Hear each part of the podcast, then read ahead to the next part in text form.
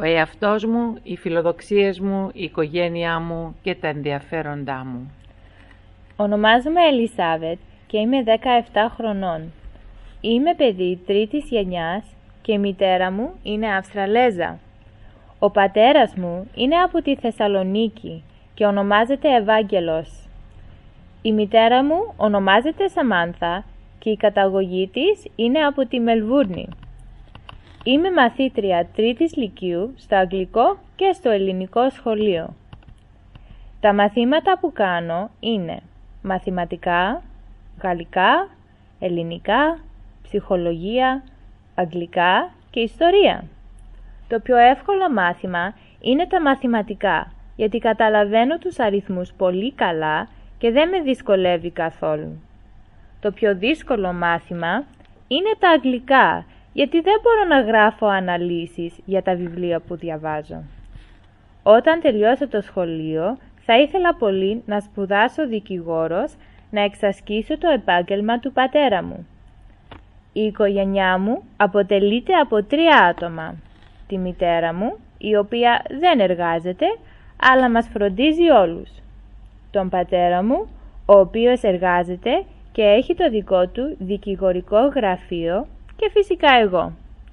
Ζούμε κοντά στο σπίτι του παππού Βασίλη και η γιαγιά Ελισάβετ πάντα μας λέει ωραίες ιστορίες για τον πατέρα μου που ήταν μικρός και άτακτος. Η γιαγιά μαγειρεύει νόστιμα φαγητά και καθαρίζει πολύ το σπίτι της. Ο παππούς καλλιεργεί στον κήπο του πολλά λαχανικά. Ο παππούς μου Βασίλης κατάγεται από την Καλαμάτα. Η γιαγιά Ελισάβετ είναι από την Αθήνα. Δεν έχω πάει στην Ελλάδα ακόμη, αλλά μία μέρα θα πάω για να δω όλα αυτά που όλοι μου λένε με τα δικά μου μάτια. Θα θέλω να δω τις παραλίες και τα όμορφα νησιά. Επίσης, θέλω να βγάλω μία φωτογραφία στην Ακρόπολη και να στέκομαι δίπλα στο Παρθενώνα. Στον ελεύθερό μου χρόνο πηγαίνω στις φίλες μου, έρχονται αυτές στο σπίτι μου, πηγαίνουμε στο σινεμά και στο ζαχαροπλαστείο. Φυσικά φέτος δεν έχω πολύ ελεύθερο χρόνο γιατί έχω πολύ διάβασμα και δουλεύω στο φαρμακείο της γειτονιάς μου για λίγες ώρες.